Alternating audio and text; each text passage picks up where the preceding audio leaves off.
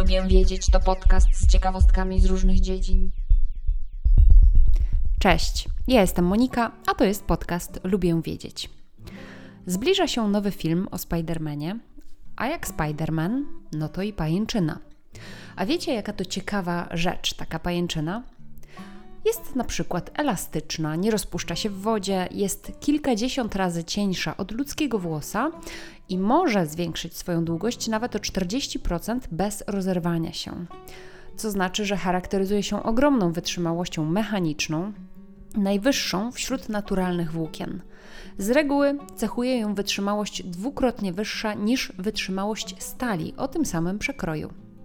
Jeśli chcecie wiedzieć więcej, to zapraszam do słuchania dalej. Najpierw zacznę od pewnego rozróżnienia. Będę dzisiaj mówić o nici przędnej, czyli takiej pojedynczej nici, która powstaje w wyniku zakrzepnięcia na powietrzu wydzieliny gruczołów przędnych stawonogów, na przykład pająków, ale nie tylko. O tym będzie za chwilę. Taka nić zbudowana jest z włókien białkowych, tak zwanych włókien fibroinowych, sklejonych także białkowym klejem, tak zwaną serycyną. Pajęczyna z kolei to są sieci łowne utworzone z tych właśnie pojedynczych nici przędnych, czyli nici pajęczych. Żeby uściślić jeszcze, to nici przędne tworzą nie tylko pająki, ale także pajęczaki, na przykład zaleszczotki. Również tworzą e, nici przędne przędziorkowate, które znają hodowcy roślin, bo przędziorki to dość nieprzyjemne roztocze, które pasożytuje na roślinach. Nici przędne tworzą również niektóre wije, larwy chruścików, to są takie wodne owady, oraz larwy motyli. Te larwy z tych nici pajęczych tworzą kokon, w którym przechodzą do formy dorosłego owada. Wiele pająków buduje pajęczyny w postaci sieci do łapania owadów, a później tych owadów konsumowania. Natomiast nie wszystkie pająki łapią swoją ofiarę w sieć, a niektóre w ogóle nie budują sieci. Kiedy 60 milionów lat temu, czyli w Devonie, pająki wyszły z wody na ląd, zaczęły wytwarzać nici pajęcze, żeby chronić swoje ciała, ale także jaja.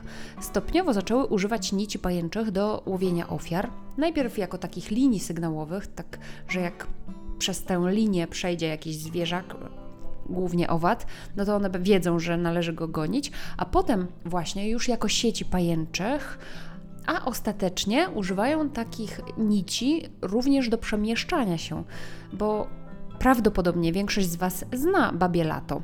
A to są właśnie takie nitki pajęczyny, które służą małym pajączkom do przemieszczania się na większe odległości.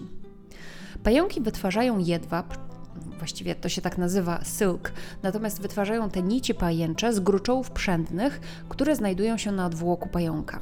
Pająki mogą mieć różne typy gruczołów do produkcji różnych typów nitek przędnych, a większość pająków ma trzy różne typy gruczołów. Jedne wytwarzają nić zabezpieczającą, drugie lepką nić do chwytania ofiary, a trzecie cienką nić do oplatania ofiary. Większość pająków, tak jak powiedziałam, ma trzy pary tych e, gruczołów, ale są też pająki, które mają tylko jedną parę, a inne z kolei więcej. Tworzenie sieci wymaga od pająków sporo energii, ponieważ wymaga właśnie tworzenia tego białka. Jak już wspomniałam, włókna nici pajęczej powstają z białka i kleju także białkowego, więc taki pająk musi sporo tego białka jeść i wytwarzać. Warto wiedzieć, że nici pajęcze po pewnym czasie tracą lepkość, więc pająk musi budować od nowa swoje pajęczyny.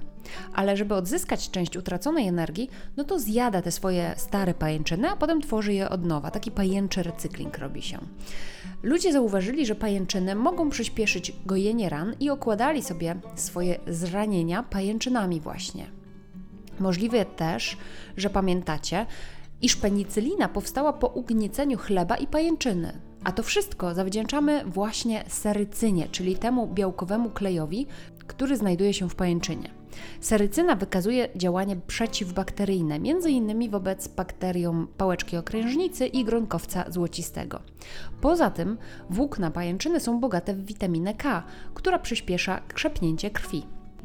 Oprócz takiego użycia ludzie już dawno próbowali sztucznie stworzyć włókna pajęcze ze względu na ich doskonałą wytrzymałość. Jednak do tej pory nie udało się tego dokonać ze względów różnych, a to na przykład ze względu takiego, że trudno jest syntetyzować ten surowiec, czyli te białka tworzące włókna, a także ciężko jest utworzyć tak delikatne i drobne włókienka. Największy znany kawałek materiału, wykonany z nici pajęczej, to tkanina o wymiarach około 3,5 metra na ponad 1 metr, wykonana na Madagaskarze w 2009 roku. Ponoć 82 osoby pracowały przez 4 lata, żeby zebrać ponad milion pająków i wydobyć z nich nić pajęczą. To pokazuje, jak kosztowne i pracochłonne jest pozyskiwanie nici pajęczych w ilościach przemysłowych. Pająków nie da się hodować, ponieważ zamknięte w pomieszczeniach zjadają się wzajemnie, a to uniemożliwia oczywiście masową produkcję nici.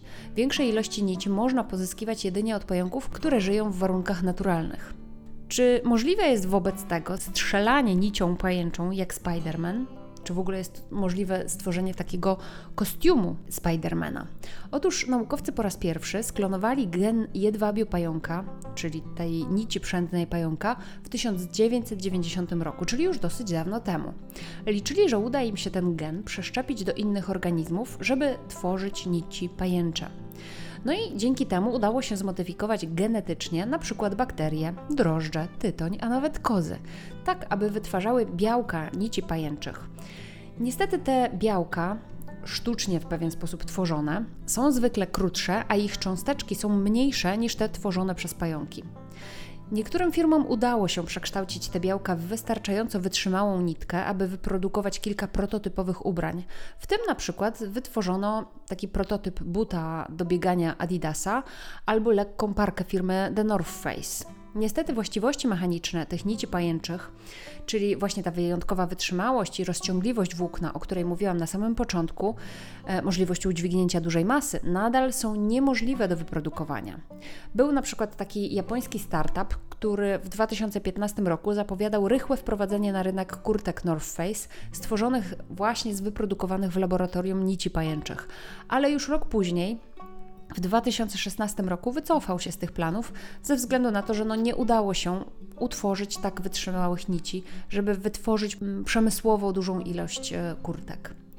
Także taki kostium Spidermana, który będzie pozwalał na wystrzeliwanie nici pajęczych, na których jeszcze dodatkowo można byłoby utrzymać ciężar ciała, no póki co na raczej nie istnieje, przynajmniej nic o tym nie wiadomo naukowcom.